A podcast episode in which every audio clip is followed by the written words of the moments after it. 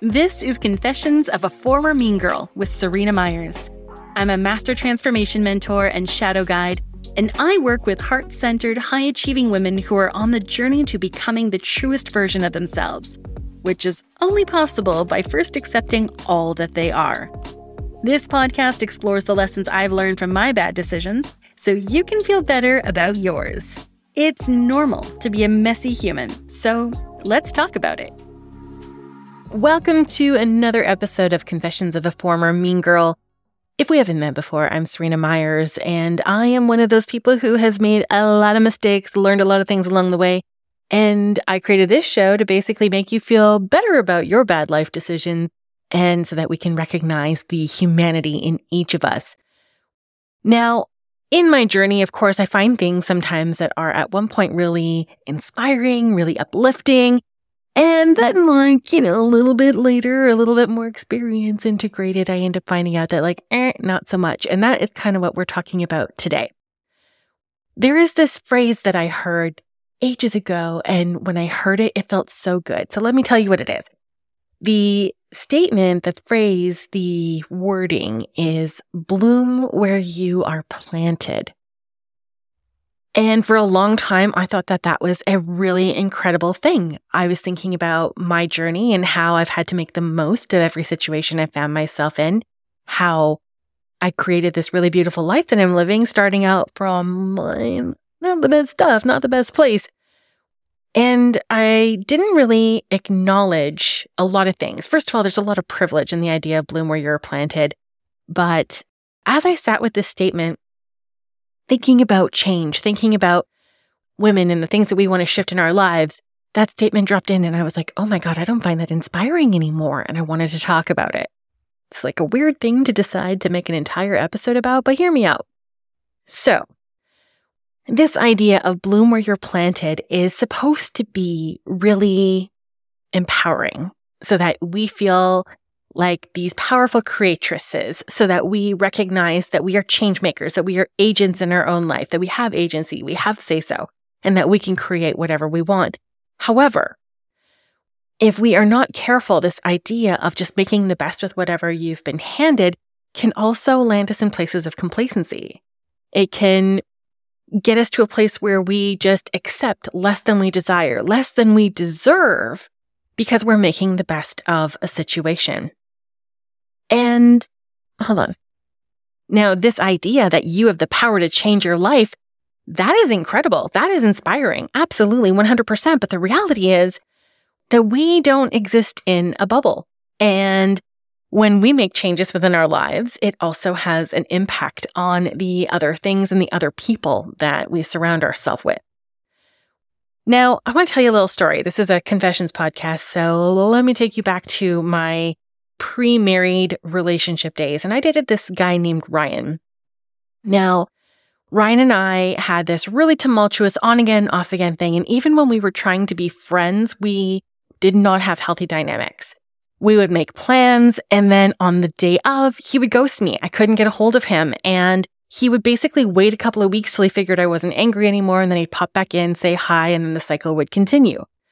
And it was this ongoing thing. And I remember one day it was like the simplest thing. I had invited him and his, I think, fiance at the time. They're married now.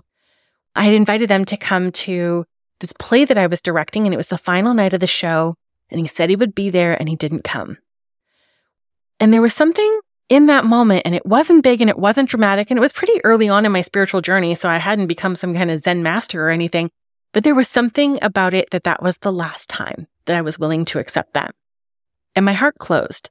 And at the end of the show, I went home and I unfriended him on Facebook. I deleted his number from my phone, all these things. And I didn't tell him I was doing this. I didn't pick a fight about it. It was just this calm knowing of this is not okay with me anymore this is not behavior I'm willing to accept anymore. This is not friendship. And three months went by. I think he knew that he had fucked up pretty bad that time because he didn't wait the two weeks to then put out the feelers. He waited three months. And in three months, I got a message that basically said, Hey, I started therapy and you come up a lot in our conversations. And I realized what an asshole I have been in the entire duration of our friendship. And I'm really sorry. Like, I recognize what I've done. I recognize the harm I've done, and I'm really sorry. And in that moment, I was definitely not my highest self. And I think I basically said, Well, what the fuck do you want me to do with that now? but over the years that have happened since that initial interaction, we've actually created this really beautiful friendship. Now, if I was going into just bloom where you're planted, that would mean like, let's make the best of a shitty situation. And instead, I had to actually end things. I had to create space so that healing could occur, so that we each could do the work on our own. And we have done considerably more than that since that moment. But we did the work on our own so that we could come back and create something new. He's the only ex boyfriend who was at my wedding, for instance, because that's the degree of friendship that we were able to create on the other side of this space. And I see this oftentimes when we have unhealthy dynamics in our relationships, whether it's because there's like a power imbalance and we feel like we don't get to speak up, we don't get to honor ourselves, we're always deferring our power and giving our everything to somebody else. And there's this part of us that wants to like rise above it and make this change, but also like that's just not the way it's always been. And we're worried about how they're the other person's going to react. We have this with also like how much we give, like in our careers or in our friendships, particularly in family dynamics. I know that there were a lot of expectations on me as the eldest daughter who was the one who coordinated everything, who was the one who got everyone to chip in together on the bigger present and all that kind of stuff to the point where when I moved to England and I wasn't even in the country anymore, I was still planning out like Mother's Day and those kinds of things from across the world because that was just what was expected of me. And so when we have this recognition of the way that we're living our lives is not actually resonating anymore, we also have to recognize that the shifts that we are going to make are going to be disruptive for the people around us. So why is that? Why do we get stuck in these unhealthy patterns or habits or even just like the expectations that we have within our relationships that are so deeply rooted that making shifts within that space is impossible. Now, this is something that isn't just happening as us humans relating to each other, it's also happening within our brains. In my past career as a neurofeedback technician, I basically had an entire career built on supporting people in rewiring the patterning that was happening in their brains.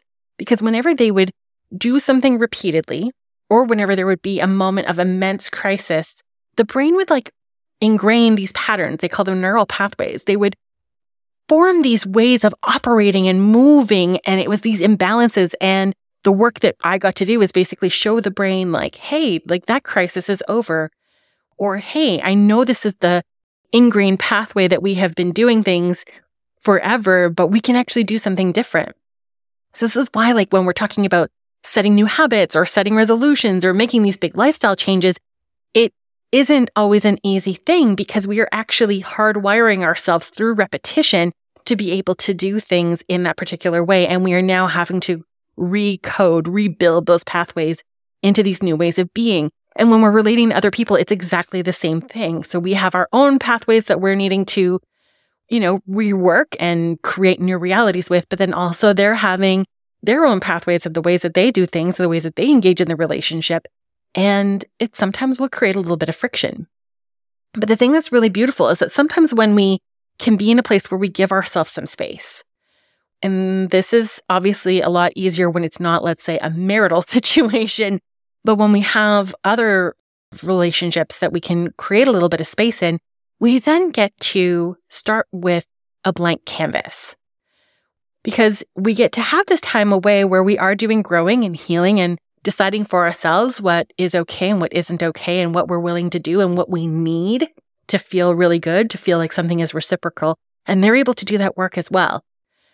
And so then when we come back and we have this reconnecting of minds, reconnecting of hearts, we're not stuck in the this is the way that we've always done it because we didn't do anything for, you know, how, whatever however long the break was in between you. This was a huge thing with me and my mother at summer of 2017, I just decided like a very small thing was like that was the straw that broke the camel's back. And I needed to take a step back from my family because I found that it wasn't a happy making situation. I didn't enjoy the time. I didn't feel valued and whatever. It's a whole thing. It wasn't a fun time for me. And it wasn't until the start of the pandemic that I started to rebuild a relationship with my mom. And we were just kind of like checking on each other, making sure we were okay. And even now, like we don't have a really close relationship. We don't talk all the time, but we will do like little check ins here or there. Or if something happens, we will loop the other one in. And for that, we had like, you know, almost four years of total radio silence. And in that space, I was able to decide for myself like, first of all, do I want to let this person in?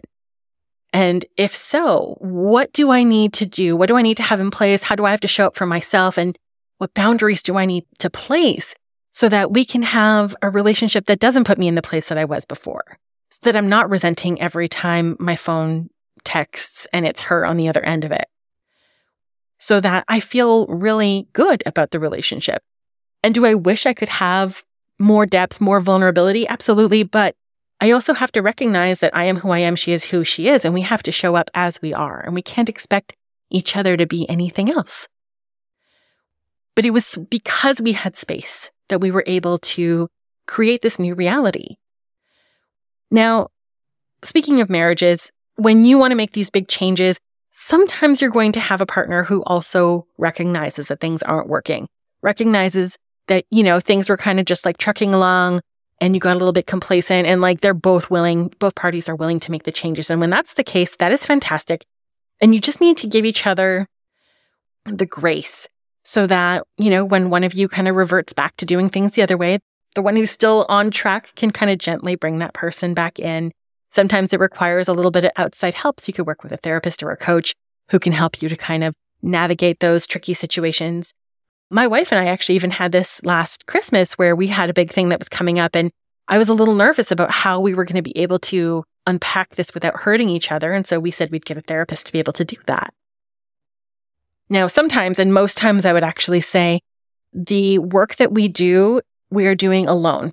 And it's not that our partners are, you know, not wanting to. Sometimes they're just not here to do that type of work in this lifetime not all of us came in to be light workers or healers or these like people who are committed to the soul level growth. Some of us are and some of us aren't.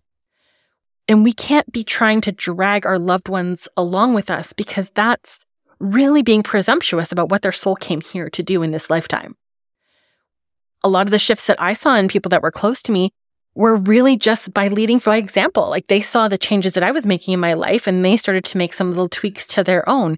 I didn't have to drag them along with me. I didn't have to convince them that they needed to make these changes. The changes I was living were inspiring enough, and then they were able to do that for themselves. Which means you can be the support for them. They can ask you questions, they can ask you for advice, but you're not forcing change upon anybody because you can't, right? We know this already. Like the changes that we want to make have to come from within. Which means that when we're doing this work of you know, dismantling these old stories, of shifting our power dynamics, of reclaiming our own power, of using our voice, of setting healthy boundaries, all of these things that come to these changes and shifts that will have a ripple effect in our relationships, we have to get ready to endure some discomfort. We need to have a dedication to ourself and a belief in the greater why of why we're making these changes in the first place. And we have to have that as like our anchor so that when it is stormy, when it is hard, and when the waters get choppy, we have something to hold on to. Now, when you're in this place where you're doing the actual shift on your own and the other people around you are still kind of operating from the same place, I believe the most supportive way to do that is to do it within a community. Not just any community, a community of the right women who are doing their own work of dismantling these like systems of oppression that we operate under, of healing the patriarchal wounds that they're carrying, of reclaiming their voice and stepping into their power, owning themselves. And the reason I think that's important is a fewfold. Firstly, you get to see examples of this in action. If you didn't see this from the women who came before you, you need to have healthy examples of women who are learning to do this on their own, who are figuring it out not just as models, but also as a reminder so that when shit gets hard, you can be like, you know what? If she can do it, I can do it. And we can really have that as one of our anchors as well. But also, the thing is that when you have a space that is really safe for you to show up in, you get to be witnessed exactly as you are. So, your good days, your bad days, whatever it is, when you can show up in truth, no one is expecting you to be anything other than who and what you are and where you're at in this exact moment. Which also means that because you're showing up in your wholeness and you have these people witnessing you in all that you are, when you do hit a bad place, when it does feel kind of shitty, you can have someone remind you of your greatness, someone who has seen you on your best days and your lowest days and can say, Hey, you remember when you survived this? Remember when you achieved that? Damn, you're amazing. And we need sometimes that outside validation to just remind us on the days that we forget for ourselves. Now, I've been doing a lot of behind the scenes thinking lately about community and about the importance of it.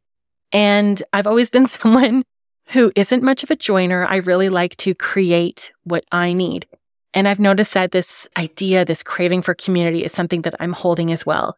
Now, the thing that I am building is still percolating. It is still taking form because it's really big. And it is going to be just the most beautiful and supportive container that I have ever built, to be honest. So if you are someone who's looking to make some change, particularly if you're someone who doesn't have a lot of people in your day to day life who get to see your evolution on this soul level shifting.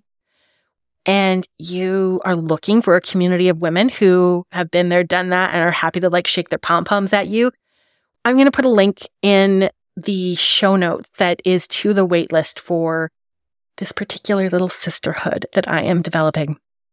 And I can tell you that you are going to want to get in early. It is unlike anything I have ever seen. So that's my little teaser for you. We're just going to leave it at that for now. I'm going to see you again next month where we are going to have another conversation about this rawness, this realness, the messiness of being human. And the reason I'm really liking this idea of community is that it gets to be a back and forth conversation. It's not just me and my microphone, like speaking out to the masses. So if you heard this and this resonated with you, also hop over to my Instagram and send me a DM and let me know. Like, does bloom where you're planted resonate for you? Or are you ready to disrupt some shit, make some changes, and change the fucking world? totally spaced there, but that's what we're going to do, my friend. So I hope this message finds you well as always, and I am sending you an abundance of love. Take care. That's it for this episode. Thanks for spending this time with me. Make sure to stay in touch between episodes by following me on Instagram. I'm at Serena Myers. If this episode inspired you or you want to support the show, please give it a share to your favorite peeps and leave a rating on Apple Podcasts. I'll see you next time.